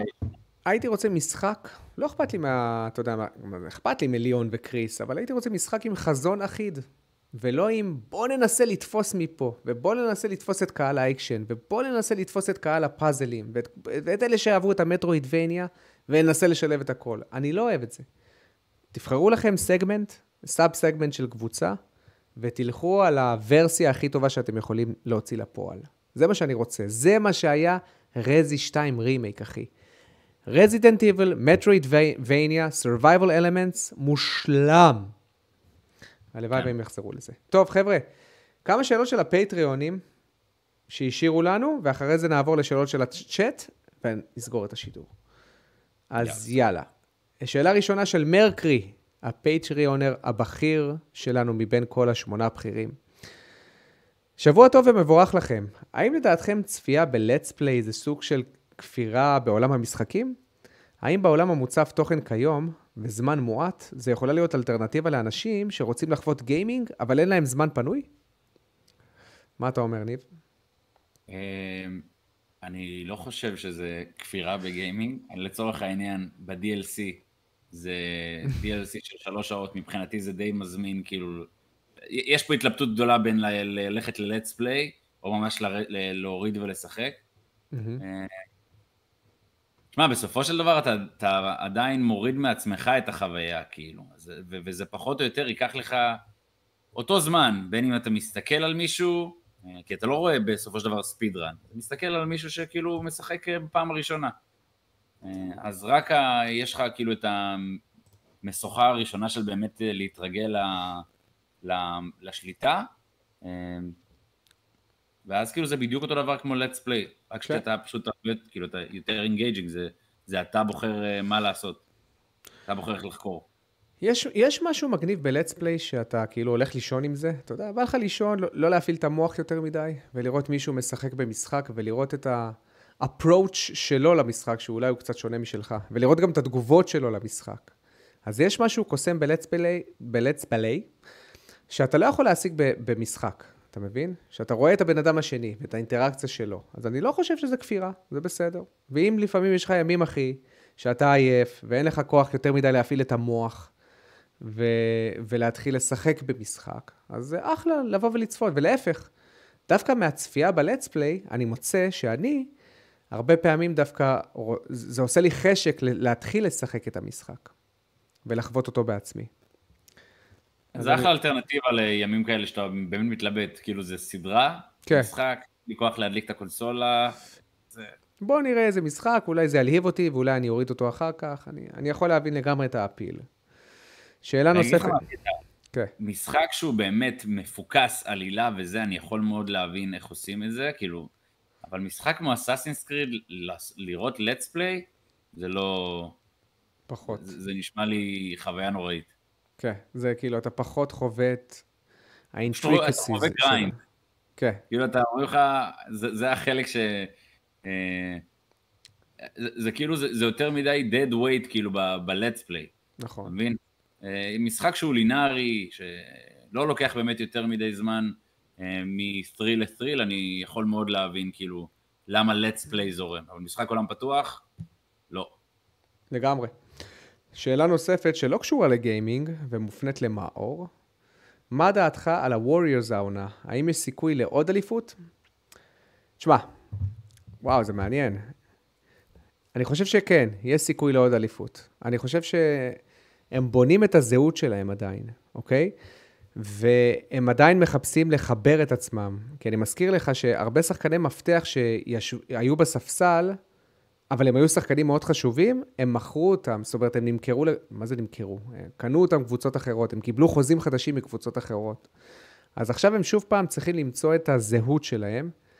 אני חושב שזו תהיה העונה הכי קשה, בי פאר, כי יש יותר מדי מתחרות חזקות. והנה, תראה, גם עכשיו הלייקרס חוזרים לשחק כמו שצריך. אז יהיה להם מאוד קשה, גם דריימון גרין הוא לא הסוס פרא שהוא היה לפני שלוש שנים. סטף, מדהים, סטף קרי פשוט מדהים, הוא בשיא שלו מבחינתי. קליי תומפסון, אתה רואה שהוא כבר לא... הוא מאוד פיניקי, מאוד הפכפך, יש לו פתאום משחק שהוא יכול להשתגע ולהביא לך 30-40 נקודות, ומשחק שהוא מביא לך 10 נקודות. אז הוא עדיין מחלים מהפציעה שלו. יש אפשרות, כי אני גם סומך מאוד על סטיב קר. סטיב קר הוא אחד המאמנים הכי טובים בהיסטוריה של ה-NBA. ולדעתי, אה, סטיב קר, אחת היכולות המדהימות שלו, שהוא יודע להמציא את עצמו on the fly. זאת אומרת, הוא יודע לזהות את הפגמים של הקבוצה באמצע הפלייאוף ולעשות את השינויים, ההכרח, את השינויים ההכרחיים, כמו שצריך. והוא עושה את זה לדעתי יותר טוב מ, אולי מכל המאמנים שנמצאים היום ב-NBA. אז אני כן סומך עליו מהבחינה הזאת. יש סיכוי, לא גבוה. הייתי, הייתי אומר 20-30 אחוזים. בכל מקרה, אני מעודד אותם. פיזמוס, עוד שאלה, שואל, אהלן חברים, מה קורה? מקווה שמייקי יתאושש מחגיגות היום הולדת, ומאור יתאושש בכללי, כי אני תמיד כזה לא מאושש. הפעם יש לי שתי שאלות. השאלה הראשונה, ידעו שחב... שחבר... שחברות היום מוציאות משחקים שנראים מעולים, אבל לא הכי מוגמרים, והם מאוד מבוגבגים, רק כדי לעמוד בתאריך ההשקה, ומעדיפים במקום לתת עדכונים בהמשך. האם לדעתכם חברות צריכות לשאוף ליותר משחקים עם גיימפליי מלוטש, אבל הגרפיקה סבבה, מאשר ג... ג... משחק שנראה גרפית מצוין, אבל הגיימפליי פחות? אני חושב שהתשובה היא ברורה, לא? כן, מתגעגעים לימים, לימי הסוני 2 והגיימקיוב. בדיוק, לימים שלא היינו יכולים להיכנס לאינטרנט ולחכות לתיקונים של אה, באגים ולפאצ'ים, ופשוט היית יודע שהמשחק שאתה מקבל זה הגרסה המוגמרת. הלוואי והיינו מגיעים. וברור שאנחנו, שאני ברמה האישית מעדיף משחק שייראה פחות נעים לעין מבחינה ויזואלית, אבל שירוץ טוב, 60 פריימים, בלי באגים, שוברי משחק, עם מערכות מלוטשות, ברור שאנחנו מעדיפים את זה. כאילו, או, אבל בסופו של דבר, גם העניין הוויזואלי. הרבה מהדברים זה לא עכשיו resource אה, שהמפתחים צריכים להשקיע ספציפית נכון. עכשיו בזה. זה pre-made. עם באגים, זה נטו עצלנות. זה נטו להגיד, אני לא מוכן להשקיע, כאילו, לא, עשיתי, ומה שיצא, יצא, אולי יש לי תושים של... Uh, כאילו QA וכאלה, אבל כן. כאילו אני, אני, זה מחזיר אותי אוטומטית לסייבר פאנק, ואני אומר, זה כאילו אתה מגיע למצב, כאילו בגלל שאנחנו מאפשרים את כל התיקונים כן. אה, on the fly, זה פשוט מביא בסופו של דבר למצב של אה, מספיק חברה אחת שתזלזל כן. כאילו יותר ממה שצריך, והנה, ולפי מה שאני רואה דווקא ל-CD Project Red די, די סלחו כאילו. שמע, זה כמו בעבודה שלי, אני אגיד לך, אני אתן לך דוגמה מושלמת. בעבודה שלי, אנחנו צריכים להפיק פוליסות, כן? אנחנו צריכים, אנחנו צריכים להחתים את הלקוח על הפוליסה, mm-hmm. ואז לשלוח אותה להפקה. עכשיו, אתה מחתים אותו על המון מסמכים, אוקיי? ויש לך פוליסות מאוד מורכבות, שבמעמד הפגישה, אחרי פגישה של שעה וחצי, אין לך כוח לשבת עכשיו עם הלקוח עוד חצי ולסמן את הכל במדויק. אז יכול להיות שמעייפות ומחוסר ריכוז אתה שוכח כמה דברים. עכשיו, בגלל שאנחנו שולחים את הפוליסה להפקה, זה מגיע למפיקה. המפיקה מסתכלת על הפוליסה ואומרת, פה חסר, פה חסר, פה חסר, פה חסר, שולחת לך מייל בחזרה, תשלים. בגלל שיש לך מאחורי הראש את הידע הזה, ואתה יודע שמקסימום אני אקבל בחזרה את הפוליסה, ואז היא תגיד לי בדיוק מה חסר, אז זה נותן לי איפשהו leeway, אתה יודע, זה נותן לי כזה מרחב תמרון להגיד, אוקיי, טוב, אני לא כזה אהיה מפוקס עכשיו בחתימות, מקסימום יהיה, אם יהיה חסר משהו, אני אשלים את זה אחר כך. אתה מבין? אם יהיה חסר איזה... זה גבול הטעם הטוב, אבל לא, ושוב, לא, יוצא מהסיטואציה שלך, איפה זה עובר לא, גבול הטעם? אבל, אבל אני אומר, מה, מה העניין? בגלל שאנחנו תמיד יכולים לתקן את עצמנו בהמשך, זה מעודד אותנו, את המשווקים, להיות פחות יסודיים בחתימה של הפוליסה. כי אנחנו יודעים כן. שאנחנו נזרוק את זה לרשת ונקבל אחרי זה את התיקון, ויש לנו זמן לתקן את זה. אותו דבר עם מפתחים, מפתח היום שמוציא משחק, הוא אומר, טוב, תשמע, לא עשיתי עכשיו testing מטורף למשחק הזה ולמערכות שלו.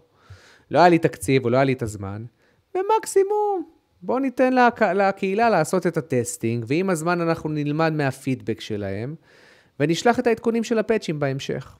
זה התרבות הארגונית שהאינטרנט סיגל לצערנו הרב. וזה המצב שאנחנו נמצאים בו היום. עכשיו, עכשיו שתי שאלות. מתי, מתי אנחנו חוצים את גבול הטעם הטוב, נכון? זה מה שאתה שואל בעצם. זה אחד. מתי אנחנו חוצים את גבול, גבול הטעם הטוב? לדעתי, ברגע שמשחק הוא לא שחיק, או שיש לו למשל פוקימון, מבחינתי פוקימון זה חצייה של גבול הטעם הטוב. פוקימון נראה מכוער, יורד בפריים רייט, ויש לו לא מעט באגים. לא מעט באגים שפתאום אתה רואה את הפוקימון נעלם, או את הידיים של הדמות מסתובבות. זה מבחינתי לא קביל. שאלה שנייה, שאני שואל, איך אפשר לטפל בבעיה הזאת? מאוד פשוט, לדעתי. Mm-hmm. להכניס לחוק, חוק, חוק הגנה לצרכן, את הדבר, ש, בעצם שתי, שתי דרכים שאפשר לטפל בבעיה הזאת. להכניס את החוק, אני פחות אוהב את זה, אבל בוא, בוא נזרום עם זה. אתה מכניס חוק שאומר, אתה קונה משחק, תמיד, תמיד, תמיד, אתה יכול, יש לך זמן, נגיד של יומיים, שאתה יכול להחזיר אותו. אתה יכול להחזיר אותו למפתחת. יום או יומיים, להחזיר ולקבל את הכסף, חזרה, ישירות מהמפתחת, לא מהריטייל. לא מהריטייל, לא מהרשת שאתה קנית, מהמפתחת. שמישהי... למה זה משנה לך ממי זה מגיע? אני אגיד לך למה, אני אגיד לך למה. כי מי שייפגע כלכלית זה לא הריטיילר, אני לא רוצה שהחנות תיפגע. אני רוצה לפגוע במפתחים. שהמפתחים ישלמו את זה. אני מבין מה אתה אומר, אני לא, לא, לא רואה את זה אפשרי בכלל. לא יודע, אני, אני, סתם, אני חושב, כמובן אני חושב באוויר, כן? אני לא עכשיו יודע, אבל תחשוב שאם אתה, ת, תחשוב שאם אתה עכשיו עושה ענישה כזאת, ועכשיו ילד קנה משחק, נגיד הלך לריטיילר, קנה משחק, שיחק יומיים, טונה באגים, מחזיר את זה לריטיילר, תודה לא מעוניין. הריטיילר אומר, אין בעיה, קיבלנו קבלה של החזר. אחרי חודש, אנחנו אוספים את כל הקבלות האלה, ושולחים את זה למפתחת. והמפתחת תעשה לנו reimbursement, תפצה אותנו כלכלית על זה. כאילו קיבלנו... אני לא יודע, אני לא בטוח. אני חושב שה... מה, אם תקבל משחק, ואז אתה מחזיר אותו, זה, חזרות, זה, זה כאילו, זה reimbursement לכל דבר. אבל אני לא יודע אם האחריות נופלת על המפתחת או על ה retailer. זאת אומרת, ה retailer, ה retailer מזמין כמות של עותקים מסוימת מהמפתחת. נגיד, אני עכשיו וולמארט, הזמנתי 800 אלף עותקים מאסאסנס קריד. ואני, ואני פורס אותם על כל הסניפים שלי בארצות הברית, סבבה? עכשיו, אם אנשים מחזירים לי את העותקים האלה אחרי יום או יומיים, אני לא יכול להחזיר את זה חזרה ליוביסופט ולהגיד להם אני רוצה החזר על, על, על הכסף, ממש לא. אני מחזיר את זה למדפים שלי בתקווה שמישהו אחר יקנה את הגרסה המשות, המשומשת. ככה זה הולך לדעתי. אז יוביסופט לא, לא חווים את ההשלכות. צריך לחבר את ההשלכה ישירות למפתחת. למפתחת, בלי מתווכים. אם אתה קונה את זה דרך סטים, אין בעיה, אתה מבקש החזר מסטים, סטים מקבלים פיצוי מהמפתחת. אתה מבין? ככה זה הולך. לדעתי, זה, זה יפתור הרבה מהבעיות. לדעתי. כמובן שאני לא חושב על זה לעומק. זה דבר ראשון. אתה איתי? כן, כן, איתך. דבר שני, דבר שני, דבר שני, אנחנו צריכים קצת להתבגר. ואם אנחנו רואים משחק כמו Callisto Protocol, שמייקי עלה על זה מאוד מוקדם, שלא הולכים להוציא עליו ביקורת, אלא רק ביום ההשקה שלו, זאת אומרת, הביקורות הולכות לצאת רק ביום ההשקה שלו, הופ, נורה אדומה. זה נראה לי חשוד מדי. למה דווקא בהשקה שלו? ואז להסתכל על הביקורות, ולקרוא ביקורת 2-3, ועל בסיס, הבסיס הזה לבצע את ההחלטה. זאת אומרת, אתה איפשהו צריך לנטרל את, ה, את התרבות שאנחנו סיגלנו לעצמנו להזמנות מוקדמות. להיות הראשון. אם אתה רוצה להיות הראשון, אז אתה מעודד את, את ההתנהגות הזאת. אתה מעודד את ההתנהגות הזאת, ואז אנשים יקנו את המשחקים האלה, כי הם רוצים להיות ראשונים, first to the party, ובסופו של דבר, המפתחים האלה ניזונים על הרצון הזה. מאור, אם עכשיו הולך לעשות את הרימק של רזידנט איבל 4, וקורה בדיוק אותו דבר. כן. לא, עושים עליו אמברגו, אתה לא יכול אה, להוציא שום ביקורת עליו, סתם, דרך איתי בראש. וגם בציונים שהוא מקבל ב-day one, הוא מקבל ציונים גרועים. כן. אתה לא מזמין אותו ב-day one? אני מזמין אותו ב-day one, אחי. בדיוק. אז, אז זה על אותו עיקרון. תחשוב שאני, ואני משער שגם הרבה אנשים, מחכים למשחק survival horror חדש, כן. סבבה? ואז הוא יוצא, גם אם הוא יוצא טיפה יקר, גם אם יש עליו את האמברגו של הביקורות, וגם הוא מקבל ביקורות נמוכות. אתה רוצה לחוות את זה כאילו בעצמך. ווואלה, אני אגיד לך את האמת, אם הייתי חושב נטו לפי הביקורות, אני חושב שהייתי מפסיד כאילו חוויה שהיא כיפית. אני חושב שהמשחק הזה אמנם, יש בו הרבה דברים שהם לא טובים, לא, לא יודע אם לא טובים. לא, לא, תשמור את זה לביקורת.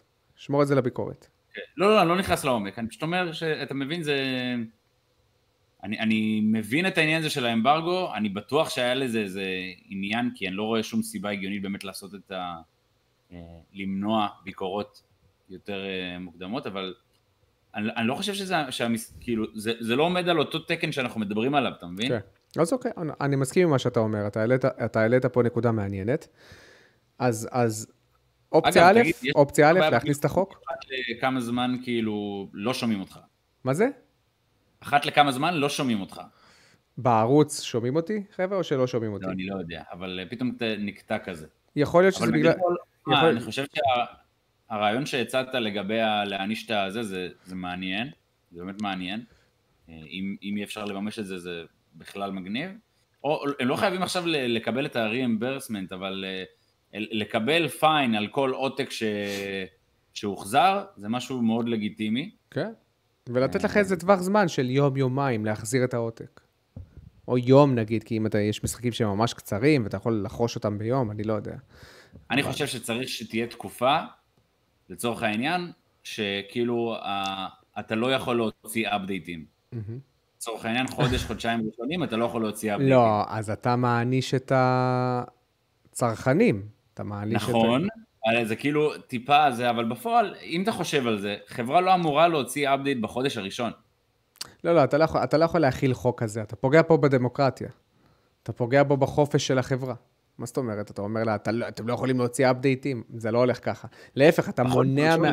למה לחברה יש צורך להוציא update? יכול להיות שלא, לפעמים יש אפדייטים שהם חיובים, אחי. בוא, יש פתאום איזה balancing שהם לא עלו עליו ב...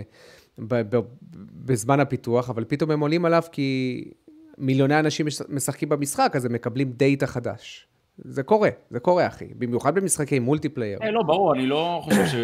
לא, לא, אתה יודע, זה לא... אתה, אתה לא צריך להעניש את הצרכן, אתה צריך להגיד, חבר'ה, אין בעיה, אתם יכולים לעשות מה שאתם רוצים. מה שאתם רוצים. תדעו שיש השלכות. תדעו שיש השלכות, תעשו מה שאתם רוצים. אבל תדעו שהלקוח יכול להחזיר את המוצר שלו בטווח זמן של יומיים. וזה כבר יניע לך התנהגות. אתה מבין? ת, ת, תשים את המודל, תשים את החוק הזה, הוא כבר, הוא כבר יניע לך את ההתנהגות של המפתחים. אה, לטווח ארוך כמובן. כן. שאלה שנייה, שאלה שנייה. האם יוצא לכם להקל בביקורות על פרטים טכניים, כמו להפחית בציון למשחקי סוויץ' על החומרה, או לשפוט משחק של פעם, בעיניים של פעם, ולא בראייה של, של היום?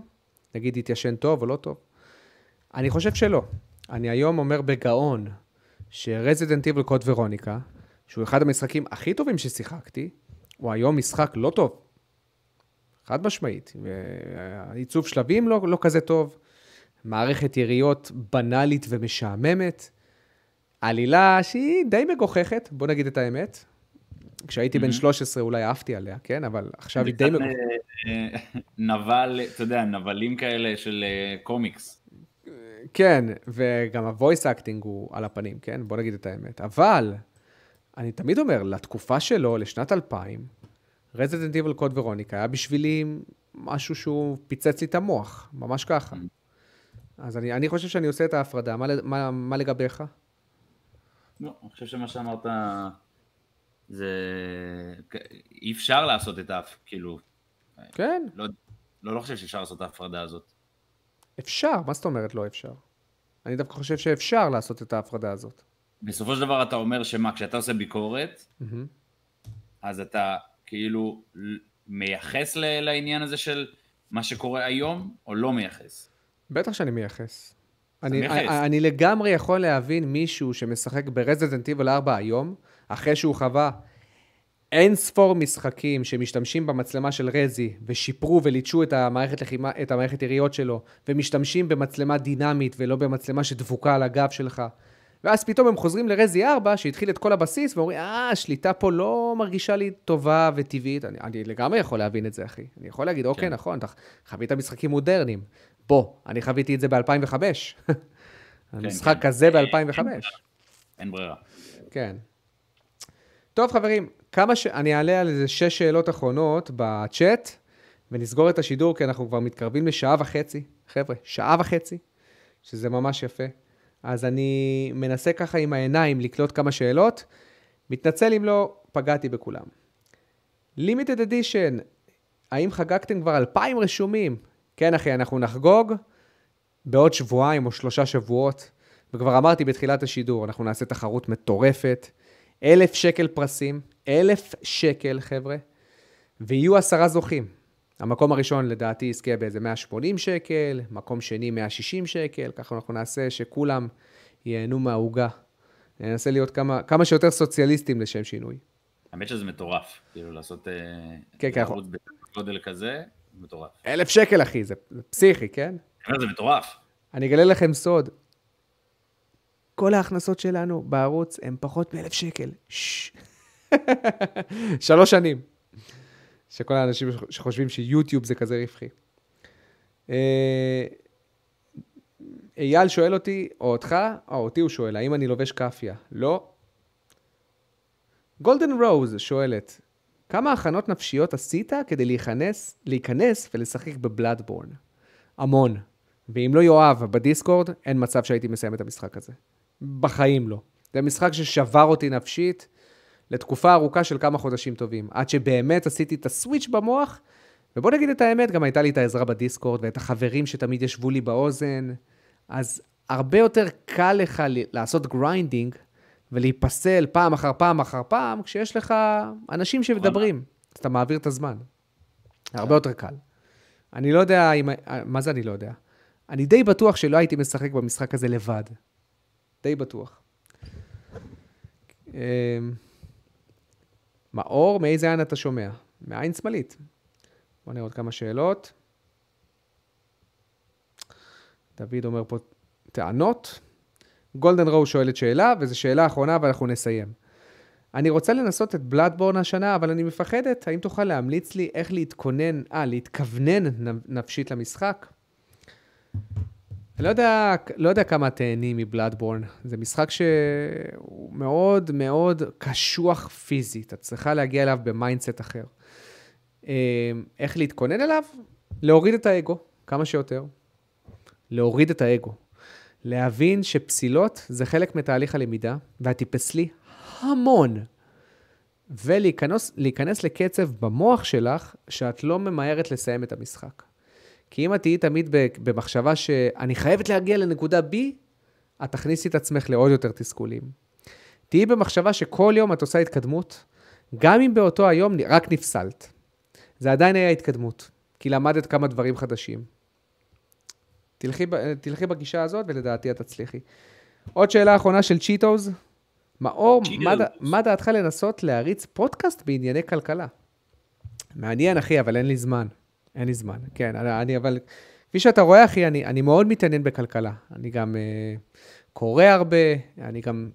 אני חושב שמספרים מניעים את העולם, אז כן חשוב להבין את המונחים האלה ואת המושגים האלה. אבל פודקאסט, אה, אין לי זמן, פשוט אין לי זמן. גם הפודקאסט הזה שואב ממני המון זמן.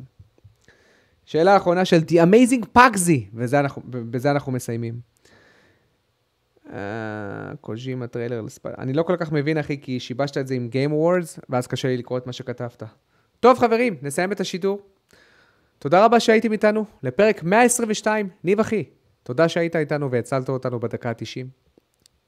בכיף. אה, תודה לכם, תודה ל-2015 הרשומים המדהימים שיש לנו. עשינו את זה בזכותכם. זה לקח לנו רק שלוש שנים, לא יותר מדי. ותודה, תודה רבה שוב פעם לפטריונים המדהימים שלנו, שמוכנים אשכרה להכניס את היד לכיס ולתת לנו כמה שקלים כל חודש, נטו ממקום של תמיכה ואהבה. ואנחנו כל כך מעריכים את זה, כי לדעתי, ה-showmanship of love, עוד פעם, בתור איש, זה, זה לא רק איש כלכלה, כשאתה בא ואתה מוציא כסף, אתה אומר למישהו, קח אחי, אני עושה את זה בשבילך. אני יודע, כאילו, אה, הם יודעים שהם לא יקבלו משהו בעבור הכסף הזה. הם נטו עושים את זה כי הם אומרים, חבר'ה, זה התמיכה. אתה מבין? הם לא, הם לא מקבלים איזשהו ערך מוסף, מערך, מעבר לשאלות שאנחנו, כמובן, את השאלות שאנחנו מקריאים להם. אז זה נעשה לדעתי נטו ממקום טהור, ואנחנו כל כך מעריכים את זה. בסופו של דבר, אם יש ערוץ יוטיוב שאתה מקבל ממנו תוכן, ואתה יודע, זה, זה, זה, נכ... זה נכנס לך יפה, משתלב לך יפה עם החיים, אתה יכול לשמוע את זה באמצע אימון, אתה יכול... כאילו, זה, זה, זה כן מביא לך עוד איזה נתח מסוים, כאילו, לתוך החיים. כן, אבל, אבל בוא נגיד ככה, גם אם הם לא יתרמו, הנתח הזה ימשיך, אתה מבין? כן, אז הם, נכון. תורמ, אז הם תורמים, אז הם... בדיוק, זה, זה נטו כאילו ממקום של חבר'ה, אוהב אתכם, קח כמה שקלים. כאילו, זה מדהים מבחינתי, כן? אז המון המון תודה, ובלי שום קשר, חבר'ה, שלא תראו את זה בתור איזושהי התחייבות לתרום לנו, כן? אבל זה לחלוטין התחייבות לתרום לנו, סתם, סתם. אנחנו עושים, באמת, אה, לא, לא כל אחד יכול, הכל טוב, תפיצו את השמועה, מבחינתנו זה מספיק חשוב, זה מספיק טוב.